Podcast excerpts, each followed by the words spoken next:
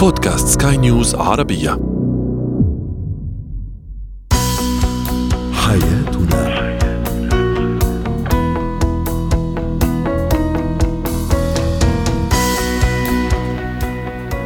مستمعينا الكرام أهلا بكم إلى حياتنا برنامجكم اليومي الذي يعنى بشؤون الأسرة وباقي الشؤون الحياتية الأخرى والذي يمكنكم أيضا الاستماع إليه عبر منصة Sky News Arabia Podcast وباقي منصات البودكاست معي أنا طيبة حميد. نتحدث اليوم عن سبب ارتباط بعض النساء برجال أصغر منهن سنا وكيف نحمي أطفالنا من الفيروسات والأمراض أثناء السفر وأيضا طرق تنظيف البشرة بعد إزالة مساحيق التجميل. هو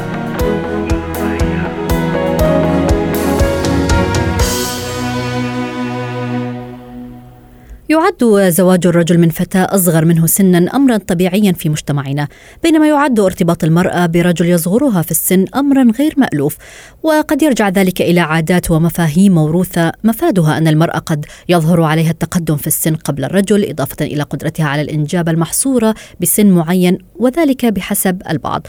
ولكن في المقابل هناك علاقات كثيرة قد نجحت وتلخصت بارتباط امرأة برجل يصغرها سنا والبعض من النساء يفضلن بالفعل الارتباط برجل يصغرهم في السن وذلك لأسباب عدة. نناقش هذه الأسباب مع ضيفتي الاختصاصية النفسية والأسرية كارين إيليا أهلا بك أستاذة كارين يعني الحب قد يحدث لأي شخص وفي أي وقت وقد يكسر كل ما هو متعارف عليه.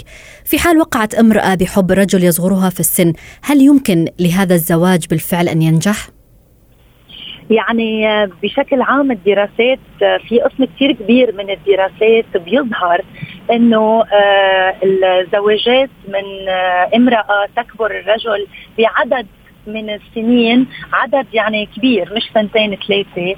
آه، بمعظمها بتنجح بالمراحل الأولى وبالسنوات الأولى للزواج ولكن بتبلش تتلاشى هيك بريء العلاقة ببلش يتلاشى مع الأيام. يعني بعد تقريبا شي عشر سنين من الزواج هيدا البريق ببلش يختفي لأنه بتبلش تبين الفوارق الكبيرة. ولكن دائما نحن بنقول إنه ما فينا نجزم بشكل مطلق وبشكل عام إذا علاقة ثنائي رح تنجح فقط بناء على بعض الاعتبارات الاجتماعية. ما فينا. بدها تنبنى على اعتبارات اجتماعية بدها تنبنى على بيئة بدها تنبنى على قناعات بدها تنبنى على أساس البيئة المصغرة يلي هن العائلتين للشخصين بالإضافة لطبيعه الديناميكية الموجودة بين الثنائي. ولكن يعني أستاذة كارين لماذا البعض من النساء يفضلن الارتباط برجل يصغرهن في السن؟ يعني ما الأسباب وراء هذا التفضيل؟ نعم. هلا بكثير من الأحيان معظم الأسباب بتكون أسبابها نفسية وبغالب الأحيان هي المرأة يلي دائما عم بتنبش على هال هال هالصبا الدائم هالصبا المتجدد يلي بتشوفه بهذا الرجل يلي موجود إلى جانبها. بالإضافة لهو الخيارات تبعه هو بركي بيكون عم بنبش على خيار آه، حنان آه، الإحاطة الأمان يلي بنبش عليه وبيلتقوا هالثنائي هي بهيدا البحث دائم وهو بهيدا البحث آه، بيلتقوا مع بعضهم على هذا النوع من الخيار لحتى امرأة تكبر رجل سنا تتزوجوا طيب يعني هل السعادة والتفاهم بين شخصين يمكن أن نقيسها بمعايير العمر؟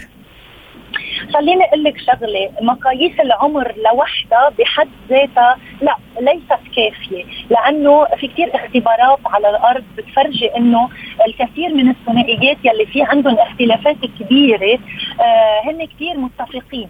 لهالسبب السعادة آه تبنى حسب القناعة تبنى على حجم النضج الفكري والنفسي وبالاتفاق على الحاجات المشتركة للثنائي بالإضافة للتطلعات المشتركة. والمشكلة بالثنائيات يلي فيها اختلاف بالأعمار وعم نحكي هون اختلاف كبير. يعني من 15 سنة وطلوع هون آه المشكلة بتصير مع الأيام إنه النظرة والاختلاف بالرؤية إن كان الرؤية المادية، الرؤية المستقبلية، آه الحياة الجنسية، منطق الإنجاب وغيرها، هودي كلهم مع الأيام آه ببلشوا يصيروا حاجز بالعلاقة وهيدا الحاجز بيعوق السعادة يلي عم تحكي عنها حضرتك طيب يعني إذا ما تحدثنا عن التحديات التي قد تواجه الزوجين في حال ارتبطت امرأة برجل يصغرها في السن ما هي أبرز هذه التحديات؟ نعم التحديات هلا كنت عم بذكر قصص منها عندنا التحديات المادية لأنه بالأجمال وقت ترتبط امرأة آه، أكبر من رجل آه، سنا بتكون هي آه، عندها استقرار مادي استقرار مهني وغيرها. هو الشاب فيه يكون بعد ما حقق حياته. بالمراحل الأولى ما بتكون مشكلة ولكن بعد فترة ببلشوا ينتبهوا لها. مشكلة الإنجاب يلي أكثر الثنائيات يلي بنشوفهم بالدراسات أو بينحكى عنهم هن بأول مراحل بيحكوا اثنينهم باتفاق إنه ما بدنا أولاد. وهو بيكون عنده هالقناعة المطلقة آه، بمطرح عم بيجاملها وبمطرح لأنه خايف يخسر هالعلاقة. مع الوقت وقتها هي توصل على مسرح حقيقة بطلت قادرة على الإنجاب. هو بيكون وصل لمسرح عم بعيد النظر بالقرار الأول يلي أخده. هل أنا حقيقة ما بدي آه، ما بدي أولاد؟ بنفس الوقت تحديات الصبا يلي ذكرتيها حضرتك بالمقدمة هن الشكل والمشكلة النفسية يلي تقطع فيها الامرأة. هي وعم تسأل حالها دائما هل أنا بعد بعجب؟ هل أنا لازال بيرغبني شريكي؟ أو في خطر يكون بده يبلش عنده حاجة للتطلع خارج العلاقة؟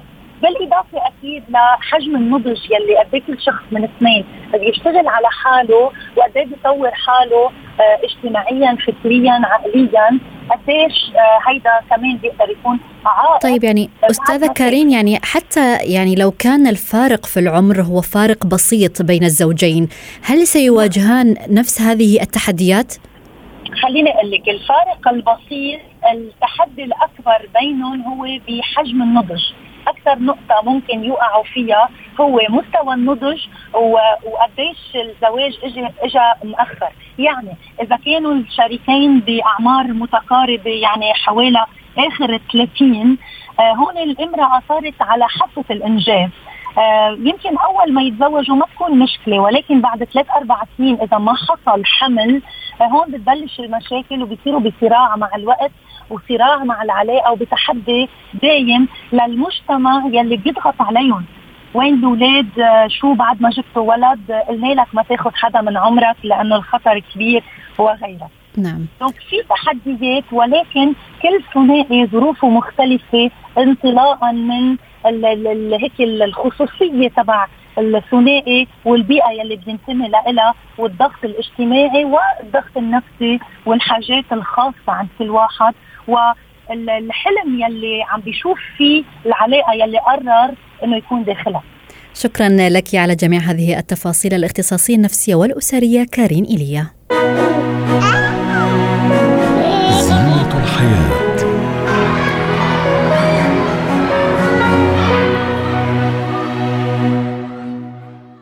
مع انتشار الأمراض وتفشي الفيروسات خاصة فيروس كورونا الذي انتشر بشكل سريع في الآونة الأخيرة.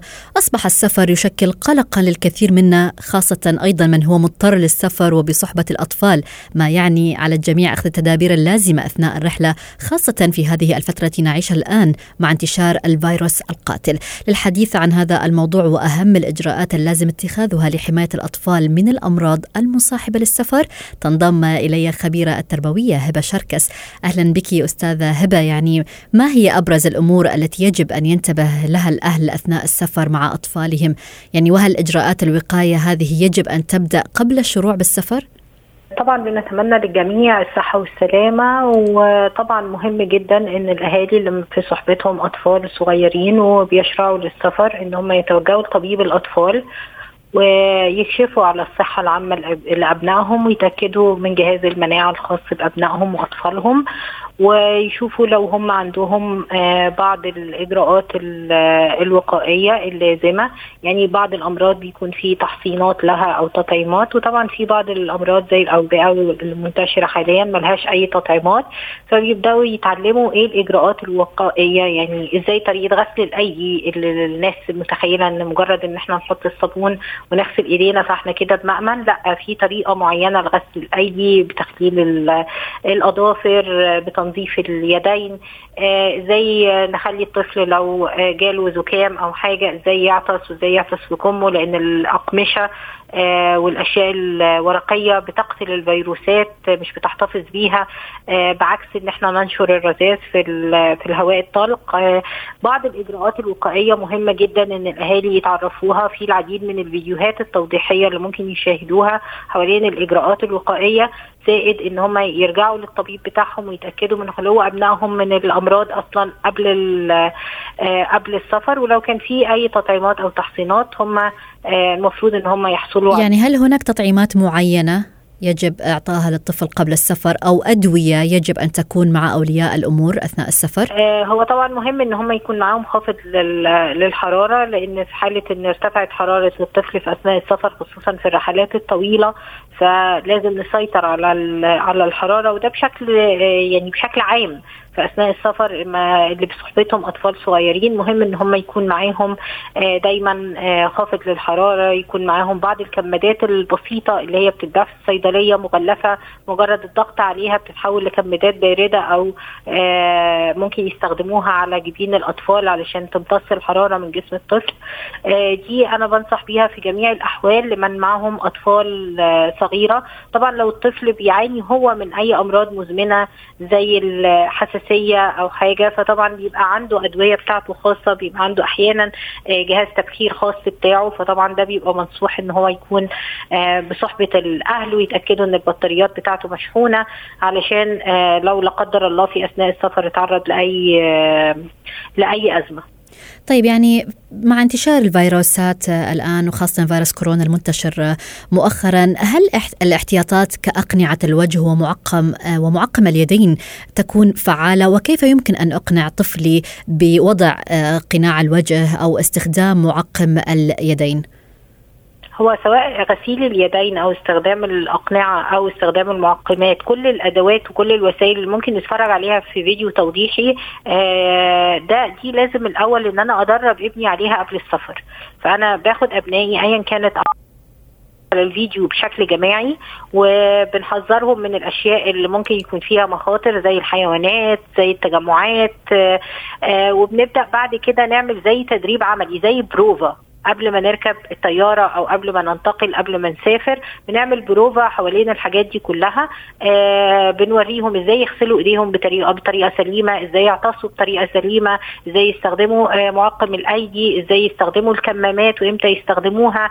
بنحاول إن إحنا نعودهم على الكم على آه، الأكممة آه بتاعة الوجه من انواع المختلفة اختار النوع اللي ممكن يكون مناسب لهم والحجم وجههم وبنخليهم يستمروا إن هم يبقوا لابسينه في المنزل حتى لفترة من الزمن عشان يعتادوا عليه. وبعد كده بن بنقدر إن إحنا نتحرك بيه مع الأطفال بحيث إن هم يبقوا قادرين يعملوا كل إجراءات السلامة آه، ويكونوا متدربين عليها. يعني دي تدريبات لازم تسبق الرحلة. جميل. طيب يعني بعد هذه التدريبات ووصلنا إلى المطار أو آه، أيضا يعني في الطائرة هل هناك أي إجراءات يجب علينا اتخاذها؟ مثلا تعقيم آه، طاولة الطعام تعقيم مقابض الحمام وما إلى ذلك؟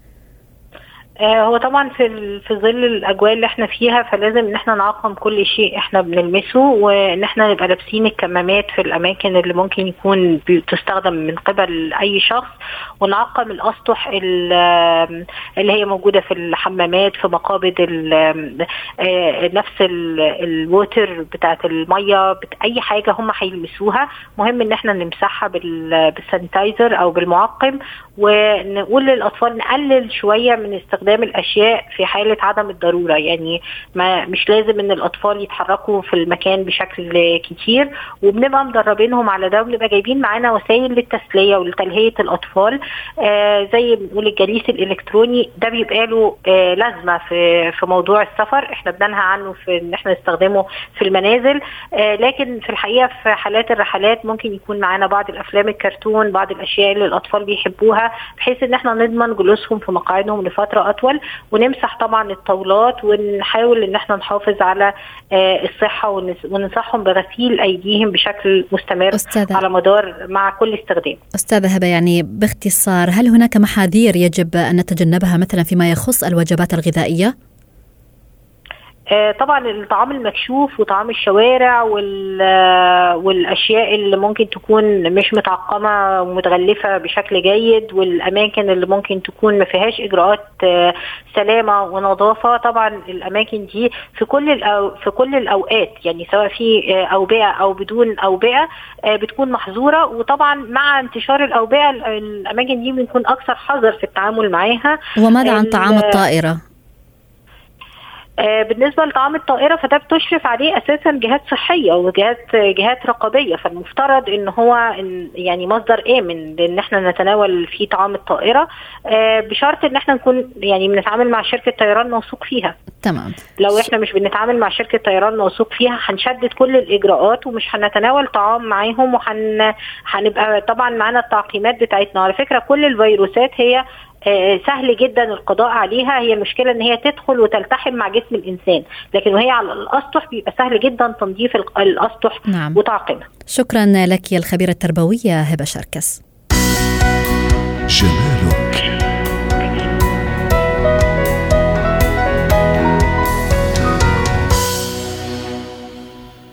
معظم النساء والفتيات يضعن مساحيق التجميل عند الذهاب إلى العمل أو الجامعة أو عند حضور أي مناسبة أخرى، وبهذا تبقى مواد التجميل هذه على البشرة ولفترة طويلة خلال اليوم، لذلك لابد من إزالة هذه المساحيق بطريقة صحيحة في المساء والاعتناء بعدها بالبشرة لحمايتها من الالتهابات والجفاف. للحديث عن هذا الموضوع تنضم إلي الخبيرة خبيرة التجميل والمكياج هلا غطاس. أهلا بك أستاذة هلا يعني بعد يوم عمل طويل طويل يرغبن السيدات بإزالة المكياج وتنظيف البشرة. في البداية ما هي المواد الضرورية التي يجب أن أستخدمها لإزالة مساحيق التجميل؟ أول شيء سعد مساكي ومساء المستمعين. آه، أكيد أهم نقطة بحياتنا اليومية بالنسبة لبشرتنا هي التنظيف الصحيح آه، بعد نهار طويل من ال make up من العوامل الطبيعة من كل شيء. أول نعم. نقطة نستخدم مزيل ال make up بننظف منيح بعدين نستخدم الغسول اللي يناسب للبشرة حسب نوعها أكيد. يعني المزيل ال make up هل ممكن أن نستخدم مثلا المناديل الخاصة أم هناك غسول معين؟ وكل بشرة يعني هناك بشرة مثلا مع حب شباب هناك بشرة مثلا جافة كيف يمكن أن أختار المنتج المناسب للبشرة؟ بشكل عام يعني يفضل استخدام ال cotton تيج اللي هو القطن مع آه، التنظيف الصحيح هو بال milk حتى لو كانت البشرة دهنية لأن already حنرجع نستخدم لها الغسول الصحيح لها لأن ما في شيء بيشيل ال make up صح الا ال milk صراحة. التوضيح اللي هو ال milk اللي هو الحليب اللي هو منتج الحليب. خاص لازاله المكياج خاص لإزالة ال make up. اي نعم. آه نرجع نستخدم الغسول الخاص لنوع بشرتنا إذا كانت دهنية أو جافة. آه بعدها بنرجع بنستخدم ال toner. ال toner هو آه بشيل البقايا اللي اللي فضلت على البشرة بنفس الوقت بعقمها يعني لنتحدث أكثر عن ال toner. أهمية هذا المنتج. يعني يجب أن على كل سيدة أن تستخدم ال toner بعد التنظيف؟ إيه نعم. ما في داعي إن نزيد على البشرة الجافة بال toner بس بنضطر نعمل مسحة واحدة للبشرة الجافة. البشرة الدهنية يفضل إن تكون أكثر الاستخدام التونر عليها لأن هو بيساعد على امتصاص الدهون والإفرازات اللي بتعطيها بشرة الدهنية. قد ما تتنظف البشرة الدهنية كثير بتضل بتحسيها عاطيه لمعه نعم. فهي هاي لمعتها هي هيدي أحيانا كثير نحن بنقول البشره الدهنيه دائما ما معرضة للتجاعيد كثير بس هي بنفس الوقت مزعجة لانها بتعطينا آه، سرعة آه، امتصاص للميك أب بطريقة مش حلوة. فبنفضل نحن أنه نهتم بالبشرة الدهنية على المواد تاعولها والمش والبشرة الجافة نفس الشيء. مش نفس المواد نفس الشيء إنه نحن ننظف بطريقة أنه ما نستخدم كثير ال toner نستخدم ال milk اللي هو الحليب المزيل لبقايا ال make up على الوجه. بعد الغسول الغسول هو اللي بيساعد إنه ينظف مع المي البعض يعني يستخدم الفرشاة الخاصة لتنظيف الوجه مع الغسول الخاص أيضا لنوع البشرة ماذا عن هذه الفرشاة وما مدى آه. أهمية استخدامها؟ نحن بالنسبة كخبيرات وكمنشوف أنواع بشرات كثيرة وبنعرف كيف يستخدموا شغلات أحيان غلط لا أنا ما بفضل هيك. أنا بنصح آه، بموضوع تنظيف البشرة من دون من دون ما نلجأ ل للبرش وهالشغلات هاي. نعمل مرة واحدة بالأسبوع سكراب وأنا بفضل ما يكون حبيبات يكون سكراب كريمي.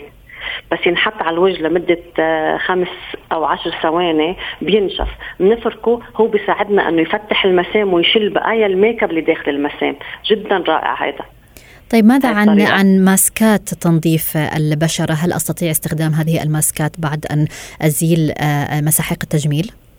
إذا كان استخدامها صح وعارف وعارفة الصبية شو بدها تستخدم أو سائلة خبيرة ونصحتها بهذا الشيء أنا مش ضد مش غلط يعني.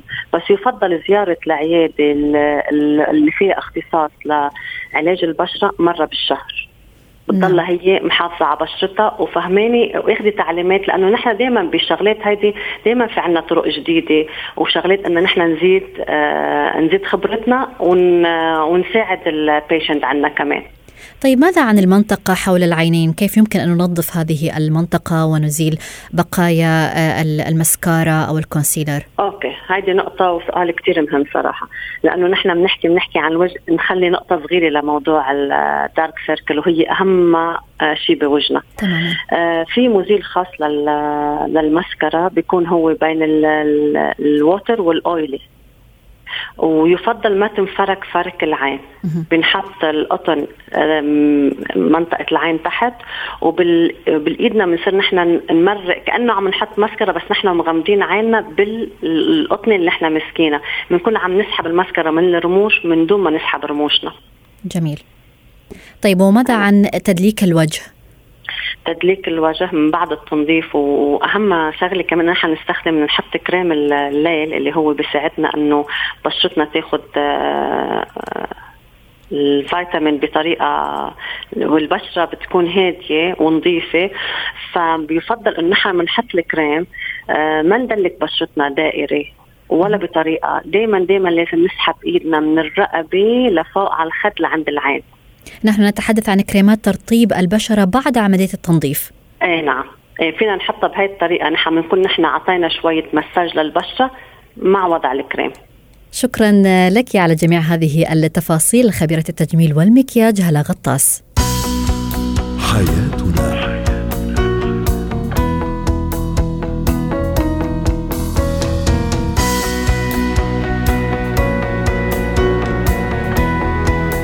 نهاية برنامج حياتنا برنامجكم اليومي الذي يعنى بشؤون الأسرة وباقي الشؤون الحياتية الأخرى والذي يمكنكم أيضا الاستماع إليه عبر منصة سكاي نيوز أريبيا بودكاست وباقي منصات البودكاست. كنت معكم أنا طيبة حميد. حياتنا